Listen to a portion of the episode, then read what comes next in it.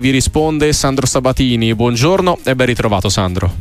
Buon lunedì, buona settimana, buon 2024. Eh, prometto ogni lunedì alle 10 di essere qui a raggiungere per tutto l'anno, va bene? Va bene, va bene. Intanto con il nostro Dario Panicchi vediamo se miglioriamo la, la, la nitidezza ecco, della, della, comunicazione con il nostro eh, Sandro Sabatini per poter rispondere al meglio ai nostri ascoltatori. Partiamo con le telefonate da Pavia e da Davide. Benvenuto, ciao. Eh, ciao Radio Sportiva, buongiorno. Senti, volevo eh, chiedere una, una, mia curiosità più che altro. Mm-hmm. Sabato ero allo stadio e ho notato che a, al novantesimo praticamente non si vedono più i minuti di recupero.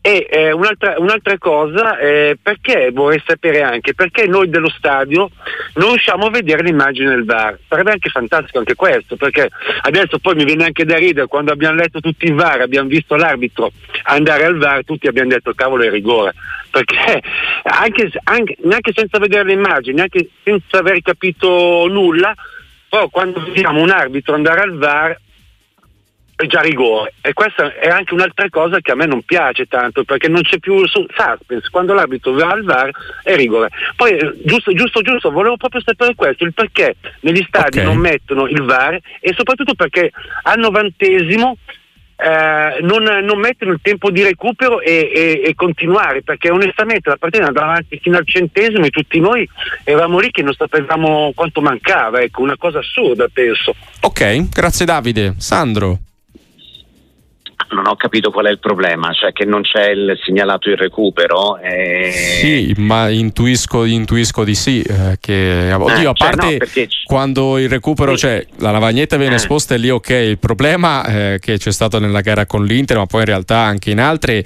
è quando poi la partita si prolunga all'infinito certo. perché il cronometro di quasi tutti, ora tutti, non mi sbilancio gli stadi, quello sul tabellone si ferma a 45 o a 90 certo, e poi certo, non va oltre, esatto. quindi non sai a che minuto siamo effettivamente. Sì, sì, sì, sì, sì ma mm, c'è un motivo, sia per questo sia per il fatto del, de, che non viene diffusa l'immagine del VAR. E il motivo è che la, se no la, in certe situazioni l'atmosfera, il pubblico sarebbe, diventerebbe pericoloso perché se danno tre minuti di recupero e poi dopo c'è un infortunio da un minuto e la gente vede il cronometro che scorre 93, 93 e mezzo, 94, e lì diventa un'atmosfera che la gente, non, la gente non, la gran parte dei tifosi non capisce che c'è un minuto in più per via di un infortunio, per esempio, ecco.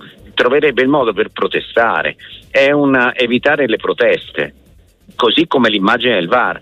Ma eh, va bene che io sono, io sono per l'audio VAR ve lo dico, la novità di oggi, ci penso da ieri, uh-huh. io sono per l'audio VAR comunicato alle panchine, comunicato al, al dirigente addetto all'arbitro ed eventualmente anche all'allenatore, in auricolare come vi pare, e, ma non a tutto il pubblico.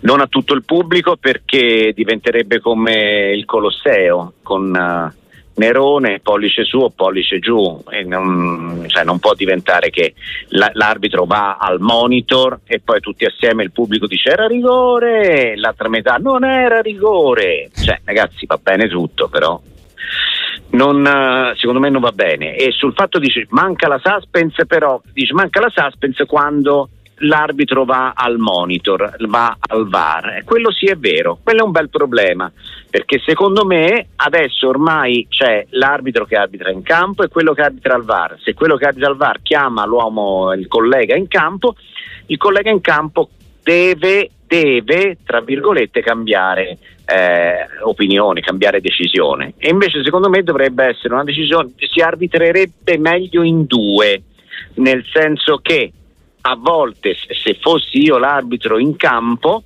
prendo una decisione e poi dico anche eh, al VAR oh guarda guarda un attimo perché io non sono mica sicuro eh.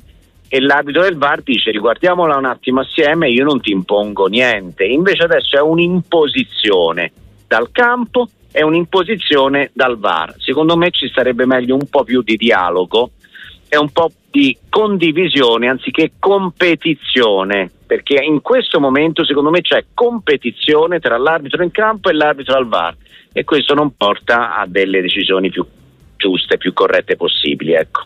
Sentiamo adesso Pietro da Napoli in diretta su Sportiva. Ciao.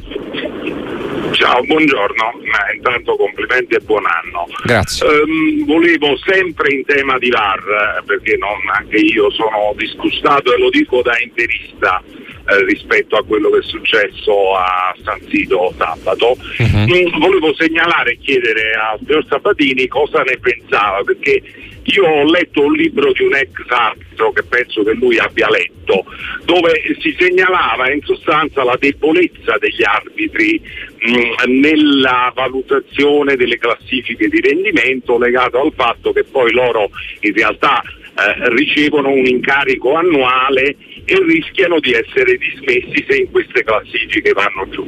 Ecco, la mia domanda era questa, secondo me incide molto questo nella debolezza dell'arbitro ad andare al VAR o anche del varista a richiamare l'arbitro mettendo in luce chiaramente un errore, perché è inevitabile che l'arbitro che va al VAR qualcosa ha sbagliato. Ecco, volevo sapere se questo incide, perché la mia idea è che spesso, vedendo soprattutto arbitri non di grande livello, eh, cercare di non andare al bar, eh, secondo me lo fanno anche per questa situazione di debolezza. Io faccio l'avvocato del lavoro, raramente ho visto una situazione precaria come quella dei contratti degli arbitri. Ecco, questo era la mia idea che mi sono fatto. Ok, grazie, grazie Pietro. Sandro.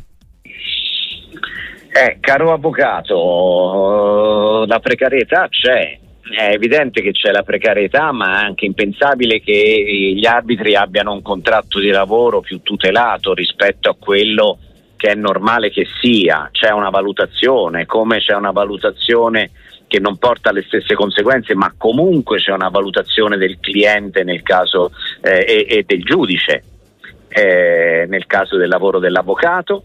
C'è una valutazione dei giocatori, viene fatta dall'allenatore e dal presidente. È chiaro che ci sono delle valutazioni che ti cambiano la carriera, perché un avvocato che perde tutte le cause, anche se, valuta- se non c'è una valutazione scritta da parte del, de, de, dei clienti, poi eh, dopo un po' eh, non, non, lo chiama più nessuno. Eh, se c'è un giudice che vabbè insomma è inutile che non mi metta a fare eh, paragoni che non sono il mio quello degli arbitri il libro a cui si riferisce l'avvocato è un libro che è stato abbastanza, con, abbastanza controverso perché né quando ci sono le valutazioni da, da quando io facevo la, la, il liceo poi la pagella finale, il giudizio finale, il, uh, i voti di ammissione finali, l'esame di maturità e poi da lì l'esame all'università, così non c'è mai in tutta la classe chi, tutti quelli che sono d'accordo e c'è sempre il sospetto che uno sia amico del professore, un altro c'è il figlio che gioca a, a pallone col professore, eccetera, eccetera. Nel caso degli arbitri c'è il sospetto che eh, alcuni dirigenti oppure persone vicine a dirigenti delle squadre di calcio siano vicini poi alla, a, a, chi dà i voti, a chi dà le valutazioni, però è un sospetto che è vecchio come il mondo, è vecchio come la scuola, come il calcio, come qualsiasi settore del lavoro,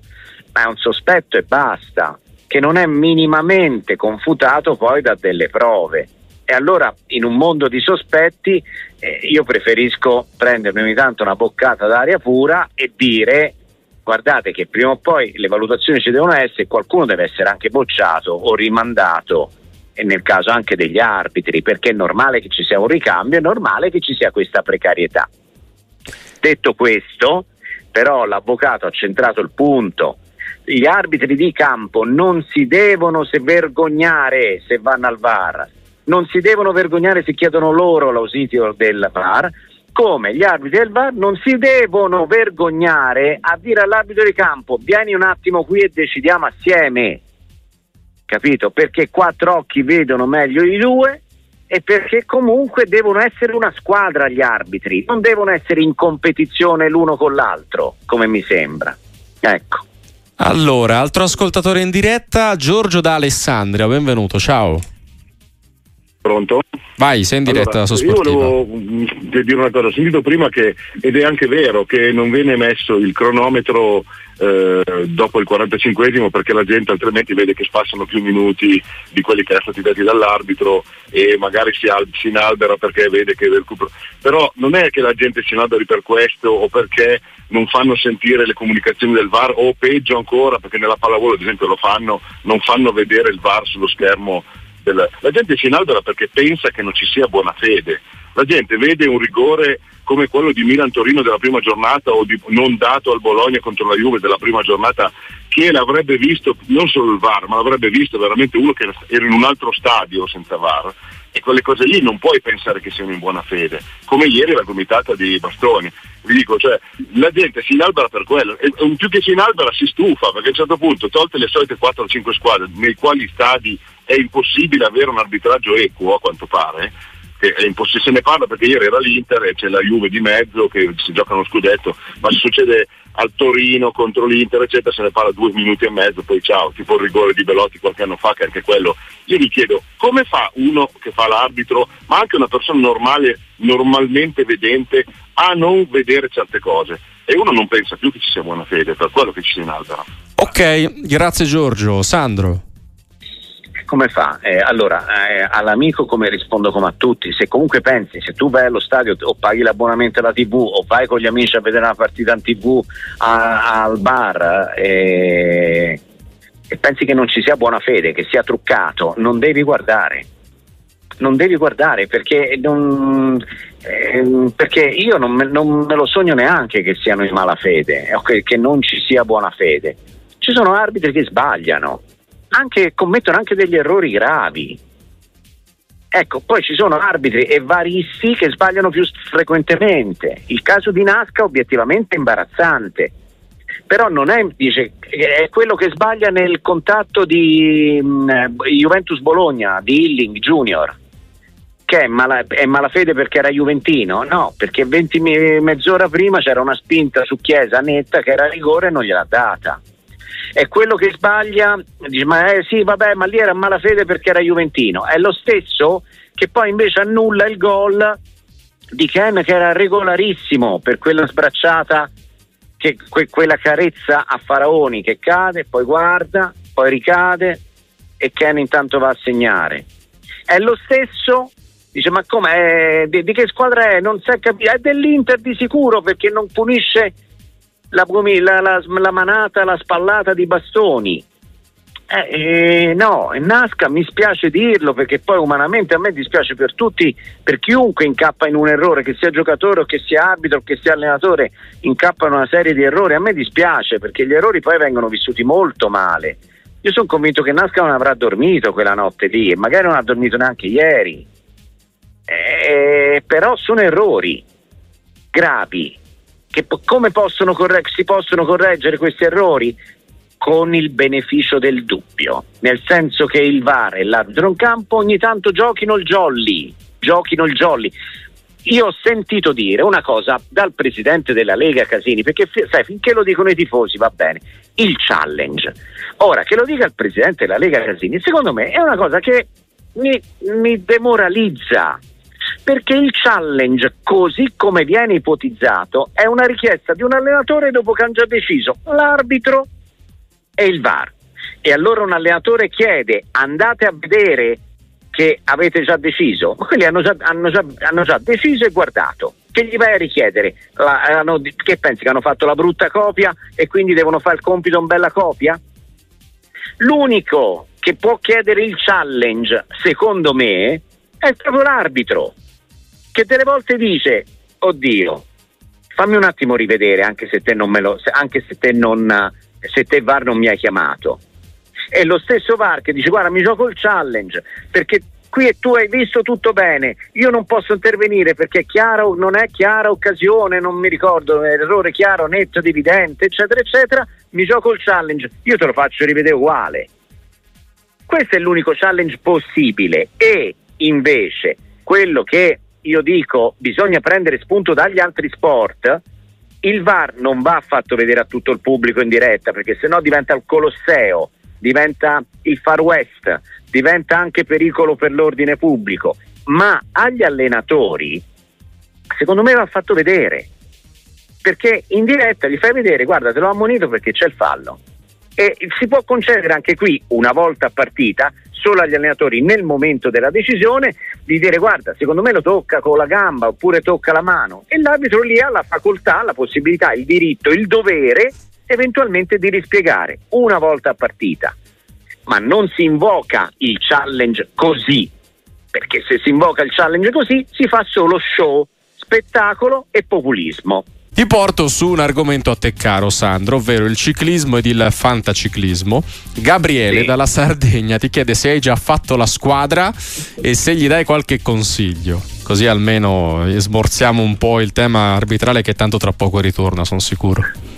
Allora, Fantacycling è una bellissima app col fantaciclismo, io la squadra l'ho già fatta, ma adesso siccome inizia la prossima settimana in Australia, c'è la prima gara, sì. e devo prima controllare chi la va a fare. Eh. Poi, eh, chi prendo? Allora, io prendo eh, Pogacar perché mi piace tantissimo, Remco e Venepol perché mi piace tantissimo, io non sono un intenditore, sono proprio un tifoso, quindi tra Pogacar e Vingegaard prendo Pogacar, tra Van Aert e Van der Poel prendo l'eterno secondo Van Aert perché mi voglio far del male, e poi do fiducia a degli italiani tipo Tiberi e poi, e poi Adam Ye, dei, dei gemelli Yates ne prendo uno a caso Tanto sono forti tutti e due. Poi. Simon e, Adam Yates e poi spero tanto che venga fuori un italiano. Dei velocisti prendo um, Jasper Philipsen. Mm-hmm. Ma Seppe dici perché prendi Jasper Philipsen e lo nomini? Perché la zia di Jasper Philipsen era una ragazza molto bellina che si è sposata con un mio amico di Montecatini ah. e vivono adesso. Eh sì, quando andavamo in vacanza in Spagna si sono conosciuti lì e si sono sposati, stanno assieme da ormai eh, una trentina d'anni. Eh. Bella questa e quindi, cosa. eh sì, e, la, e ho scoperto che è la zia di Jasper Philipsen e quindi io faccio il tifo per il nipote e per la, e per la zia, perché è mia amica. Eh, ci sta, ci sta, ci sta. Io, eh. io squadra non l'ho ancora fatta, non so se Tirinnanzi e Conterio hanno già messo sulla squadra, visto che di questa redazione siamo in tre appunto a giocarci, eh. ma tre velocisti, Milan è uno di quelli, non scopro mica io Milan per carità, il giro quest'anno ha fatto molto bene, Milan potrebbe fare anche con la nuova squadra, potrebbe essere una discreta presa, anche perché non mi pare costi tanto, anche se le quotazioni le devo ancora studiare, questo lo ammetto. Sai che ti dico, si fa una lega radiosportiva? Eh? Ci può Potremmo stare. farla. Ci può dai, stare. Dai, ora, eh. ci, ora, se ne parla in settimana, eh. vai, poi la... Eh. Siamo, siamo almeno in quattro, per cui poi beh, si, sì. aggiungere, può aggiungere chi vuole. Sì, sì, può essere una buona idea. Può essere Vabbè. una buona idea. Sentiamo adesso eh, altro ascoltatore in diretta, Daniele da Milano. Benvenuto, ciao. Buongiorno a tutti, eh, mm, buon anno. Eh, Anche a te. Volevo, volevo, ringraziarvi intanto per il tipo di giornalismo che cercate di fare, che eh, noto che non è esattamente dappertutto. E visto che mh, mm, la trasmissione è monopolizzata dalla questione VAR, provo a farne due di domande, una che riguarda il Milan e una che riguarda comunque la partita del, um, dell'Inter di sabato.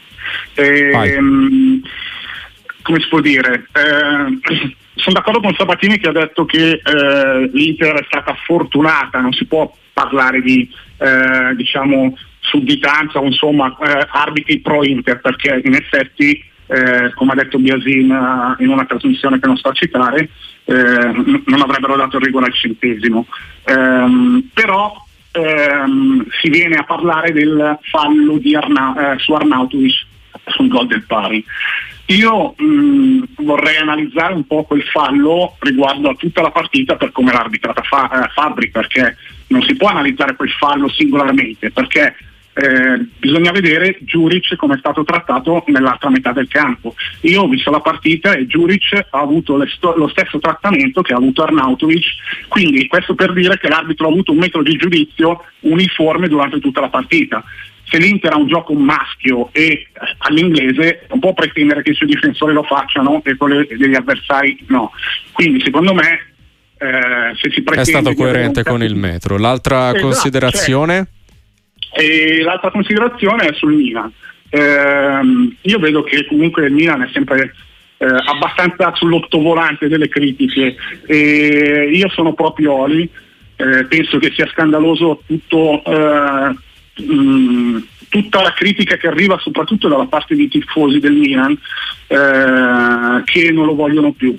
Io credo che con, ma- con, tutte le vicissitudini che hanno attraversato la stagione del Milan, con tutti gli infortuni, eh, con le partite che abbiamo dovuto con- concludere senza difensori centrali, noi, noi, siamo sempre tre difensori titolari centrali da mesi, cioè da mesi, vabbè, Tomori si è fatto Vieni male. Vieni al punto. Poco. Eh, beh, secondo me, insomma, ehm, questo Milan eh, vale di più di quelle critiche che arrivano dai suoi tifosi, eh, sui tifosi e io sarei per tenere Pioli anche l'anno prossimo. Ok, grazie a Daniele. Sandro.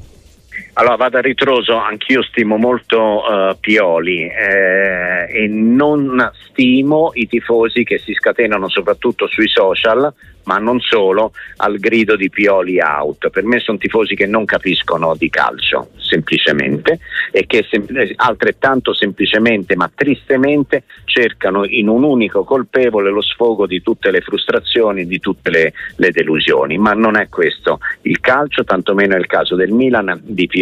Semmai gli stessi tifosi li invito a riflettere sull'importanza del, di chi era al meglio della condizione, perché chi era al meglio della condizione è uno che come si vede anche nell'anno dello scudetto, eh, ti trasforma tutta la sicurezza eh, difensiva. Poi, ehm, riguardo alla partita tra Inter e Verona, sono d'accordo con l'ascoltatore. Eh, è stato montato un caso su Arnautovic. Eh, ma secondo me lì il fallo di Arnautovic è tutto, il fallo su Arnautovic è, sinceramente è tutto da dimostrare. Peraltro su un'azione, quella del gol del Verona, che porta a un gol. La, l'azione invece del rigore della Verona dice se erano in malafede, certo, ma nessuno ha mai detto infatti che erano in malafede. Ma io quello che non permetto ai tifosi, agli, agli, ai colleghi, agli opinionisti in generale è di mettere in bocca a me o, pens- o di dire associare a me delle cose che io non dico non, e tantomeno penso. Qui nessuno dice che l'arbitro Fabri era in malafede e o il VAR Nasca era in malafede. Anzi, se proprio devo essere sincero, io ho visto nel rigore dato al Verona un po' di compensazione. Compensazione, perché secondo me si sono resi conto che c'era qualcosa che non andava e hanno dato un rigorino al Verona perché il giocatore viene toccato, un attimo resta in piedi e poi dopo capisce di essere stato toccato e si butta il giocatore del Verona.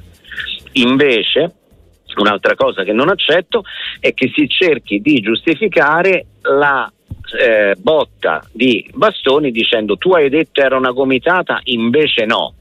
E invece va bene, non era una gomitata, che era una, spalla- una sbracciata, no, nemmeno una sbracciata, era una spallata. Oh, era fallo.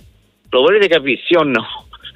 È il fallo. Sì, che poi anche molti messaggi, non eh. era una gomitata, era una spallata, sì, ma cambia relativamente, cioè non è, che per, non è che deve rompere i denti all'avversario con no. una gomitata per essere ma fallo. Infatti, ma diglielo a tutti questi messaggi che mi hanno massacrato anche a me, i messaggi diretti su Instagram, su YouTube e tutto così.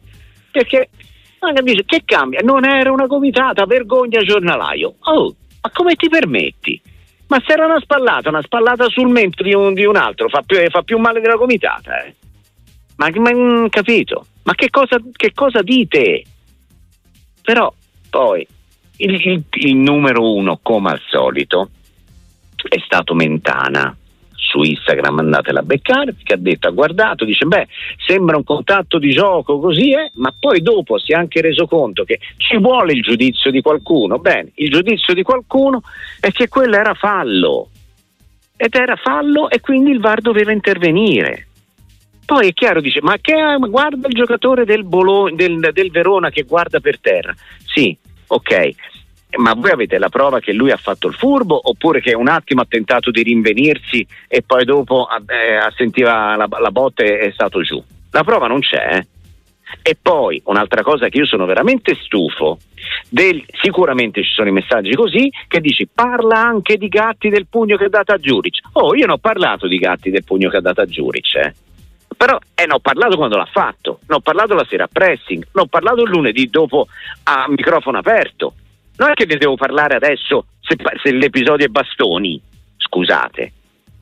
No, no, eh, Posso sfogarmi un'ultima cosa? Vai, vai, un ragazzo vai. che secondo me, allora, eh, il giocatore è fortissimo, è un giocatore magnifico. Il ragazzo mi sembra anche un passionale molto che, mh, amichevole, da avere eh, un, un, un, amico divertente, oltre che in, intelligente. Sto parlando di Di Marco. Quindi io ho enorme sfida, eh, enorme mh, eh, fiducia e stima nei confronti del giocatore, che per me è il miglior piede sinistro della Serie A, se non d'Europa. E è un ragazzo che mi sembra nella sua genuinità anche molto piacevole da seguire, da vedere anche da conoscere se avrò l'occasione. Però gli voglio dire una cosa, Di Marco non conta se te non hai insultato e non si esulta, anche senza insultare, non si esulta in faccia a un tuo collega che sta vivendo un dramma. Capito? Tu no, se tu dici, sai, faccio gol io e vado ad esultare in faccia all'avversario, già è sbagliato. Ma che tu vai a esultare in faccia a uno che sta vivendo un dramma di aver sbagliato il rigore all'ultimo minuto, mi dispiace, ma non, io non, non, voglio dare lezione a nessuno. Do la lezione a Di Marco, face, cambiando Di Marco, cambiando l'indirizzo, la do ai miei figlioli e dico ragazzi se dovete fare lo sport nella vita, nel lavoro, se vi succede di esultare per una disgrazia altrui, c'è qualcosa che non va. Cercate di capirlo e non vale la giustificazione che non avete insultato, perché esultare in quel modo equivale a insultare, anzi forse perfino peggio. Microfono aperto di Radio Sportiva con Sandro Sabatini, ripartiamo dalle telefonate in diretta al 334 773 0020 da Verbania e da Silvano. Ciao, benvenuto. Buongiorno ragazzi, giustamente il signor Sabatini dice che non esistono arbitri tifosi. Purtroppo la mentalità di molti, molti è quella, un arbitro lo vedono come tifosi in un momento che sbaglia, sbaglia l'arbitro sbaglia perché è un essere umano. Io sono perfettamente d'accordo con lui e pertanto però vorrei che venisse un pochino più leggermente più considerato il mio toro perché di decisioni contro il Torino ce ne sono state parecchie. L'abbiamo inaugurato noi a Bologna, il VAR, Bologna-Torino con un, er-, un errore clamoroso su Belotti che era in posizione regolare un me. E poi ci sono state tante piccole cose tutti gli anni. L'anno scorso ce ne sono state parecchie, quest'anno nel girone d'andata c'è stato ancora qualcosa che non va. Eppure io ammiro, a parte una piccola sfuriata di Cairo una quindicina di giorni fa, ammiro la signorilità della società e dei nostri tifosi che si lamentano ma con molta moderazione. Buon anno a tutti ragazzi e lavorate sempre così e siete forti. Ciao Silvano, Sandro, volendo del Toro possiamo parlare anche per la bella vittoria di ieri visto che siamo a tinte granate in questo momento. Sì, eh, la bella vittoria di ieri del Toro. Poi il Toro, eh, credo che gli errori arbitrali del Toro abbiano, siano stati, come dire, eh, nobilitati un mesetto fa da una doppia pagina della Gazzetta firmata da Fiandrino e da Carlo Nesti sugli errori che il Toro ha subito negli ultimi cinque anni e quindi non ricordo una, eh, una esposizione così evidente degli errori della, eh, che, subiti dal Toro. E, mh, mm, siano, quanto sia il conteggio reale effettivo degli errori nessuno lo sa per nessuna squadra perché tutti i tifosi tendono a vedere più errori eh, a sfavore della propria squadra. Eh, non, l'obiettività non esiste, tantomeno l'oggettività, a parte i fuorigiochi e i gol non gol che adesso vengono affidati alle macchine. Questa è la verità. Poi riguardo al, al Toro, io credo che il Toro non abbia avuto dal, dagli, arbitri, dagli arbitri eh, né più né meno di quello che era il suo valore Adesso la squadra ha delle qualità, ha un centrocampo molto valido, adesso che gira molto bene, ha un attaccante che anche se o segna o fa segnare, che è Zapata ed è molto più garanzia rispetto agli altri, Sanabri è tornato, Buongiorno è un giocatore che mi piace tantissimo, io credo che al Toro basti poco al presidente Cairo per costruire una squadra che sia all'altezza di Fiorentina, Bologna e Atalanta. Perché il problema del Toro è che ha le potenzialità di Fiorentina, Bologna e Atalanta, ma non riesce a fare come la Fiorentina, il Bologna e l'Atalanta, ma non adesso, anche negli anni scorsi, ecco.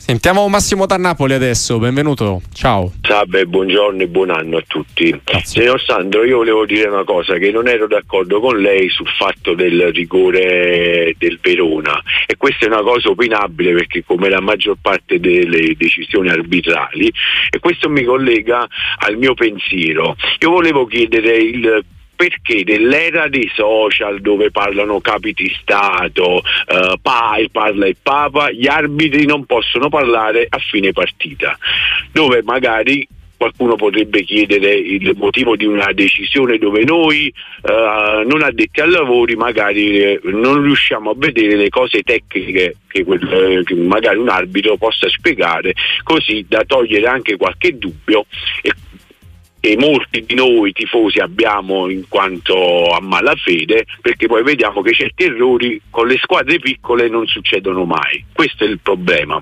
magari okay. non c'è la malafede, però se qualcuno nell'era social venga a spiegare, non con l'open bar che non serve a nulla, forse diamo più credibilità a tutto il sistema. Grazie. Ok, grazie Massimo. Sandro, un, un tema che eh, ritorna di tanto in tanto. Ma vedi, il problema non è la spiegazione, è il problema è la reazione alla spiegazione.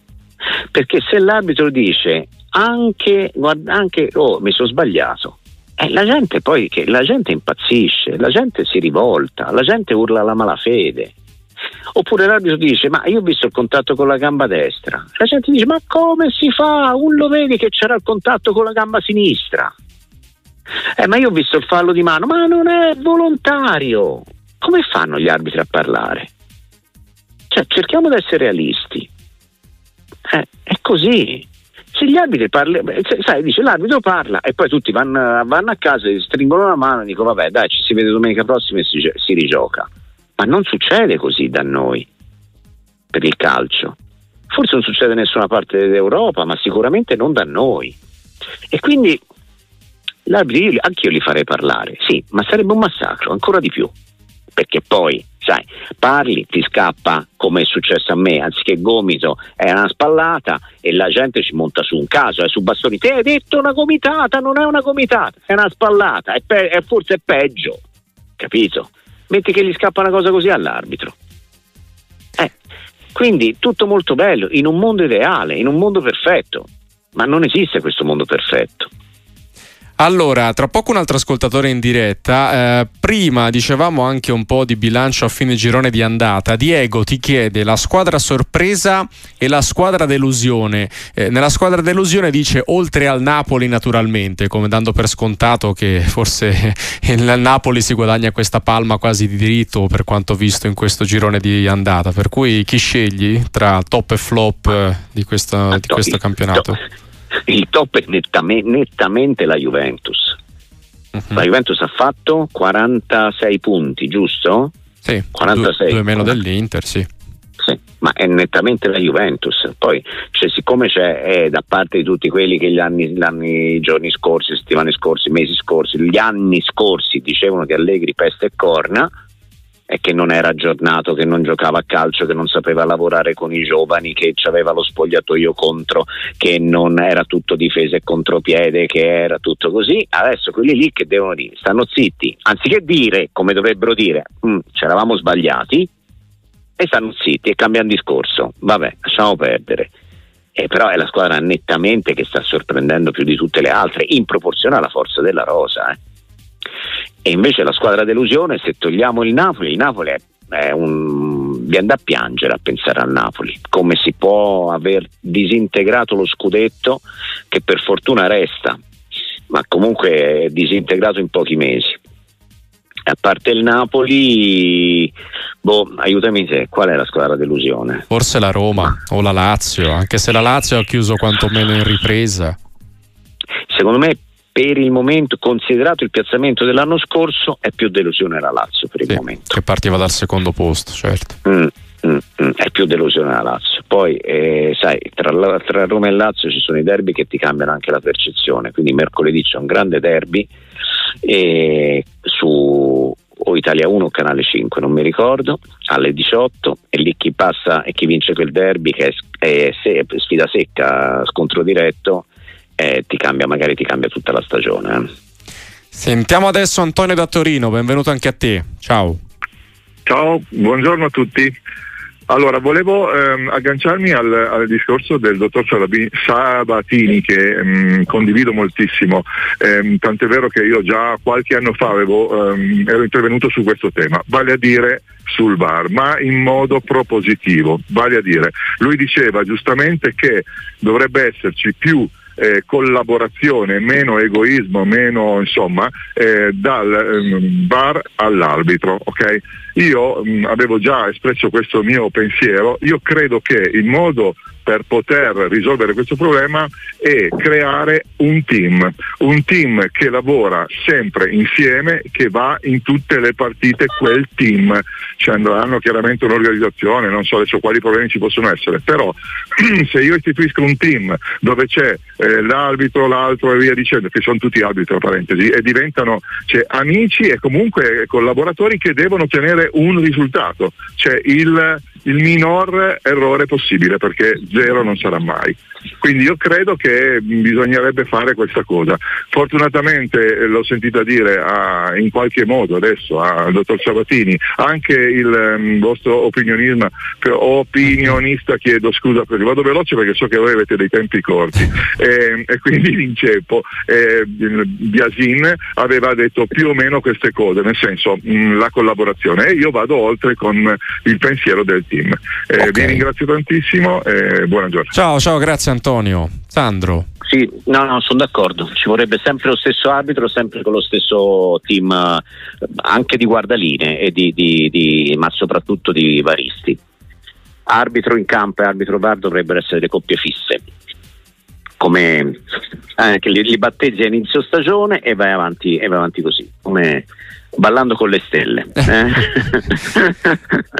eh no, cioè, ci vuole la coppia fissa perché ma è normale. Eh, guarda, che ti posso dire, in qualsiasi lavoro, capito? In qualsiasi campo, il tuo compagno di, di, di scrivania, se c'è affiatamento, mm, dico una, una, sciocchezza anche per fare un sorriso, metti che trovi l'arbitro della Val d'Aosta o del Trentino, che poi il VAR siciliano, anche se semplicemente un po' di accento eh, per parlare in come comunicare in auricolare, eh, se trovi invece due che si conoscono bene sanno riconoscere anche l'accento, il dialetto o eh, la pronuncia inglese, insomma è meglio la coppia fissa, meglio, molto meglio.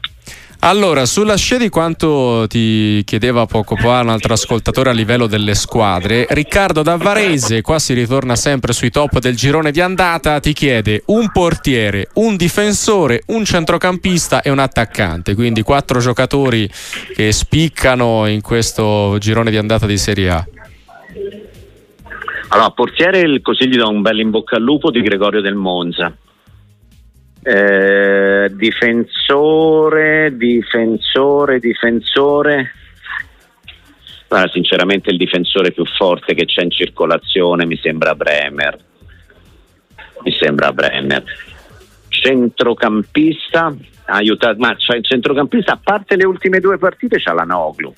Uh-huh come centrocampista. E attaccante se ora devo mettere Lautaro quindi metto un altro. dell'Inter aiutatemi a trovare un centrocampista perché se no la gente protesta che non messi due dell'Inter.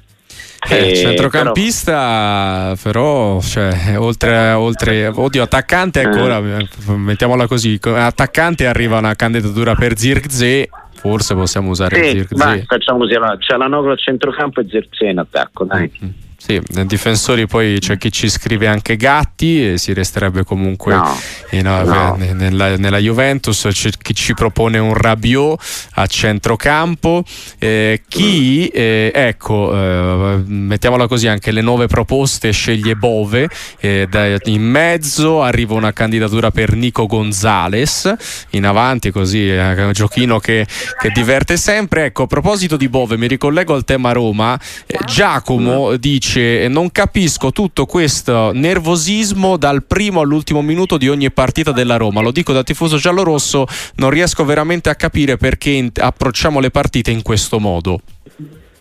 Perché Mourinho trasmette troppo nervosismo, troppa tensione, nel senso che mi sembra una squadra che viaggia troppo sui nervi Mourinho, sono un estimatore di Mourinho, non, non, non dimenticatelo e voglio che lo, lo, dico tutte le volte perché l'allenatore è straordinario e il patrimonio che lui sta dando alla Roma di tifo, di affetto, di passione della, della, della, del popolo giallorosso è inestimabile come patrimonio della società, della città e della squadra però io le scene di Mourinho che dalla panchina contro gli arbitri che diventano una scossa di elettricità anche per la squadra in campo di nervosismo io quelle non le posso condividere e credo che sia, che sia evidente questo poi se come penso, Mourinho dice guarda che eh, caro fenomeno rivolto a me, no? caro saccente, eh?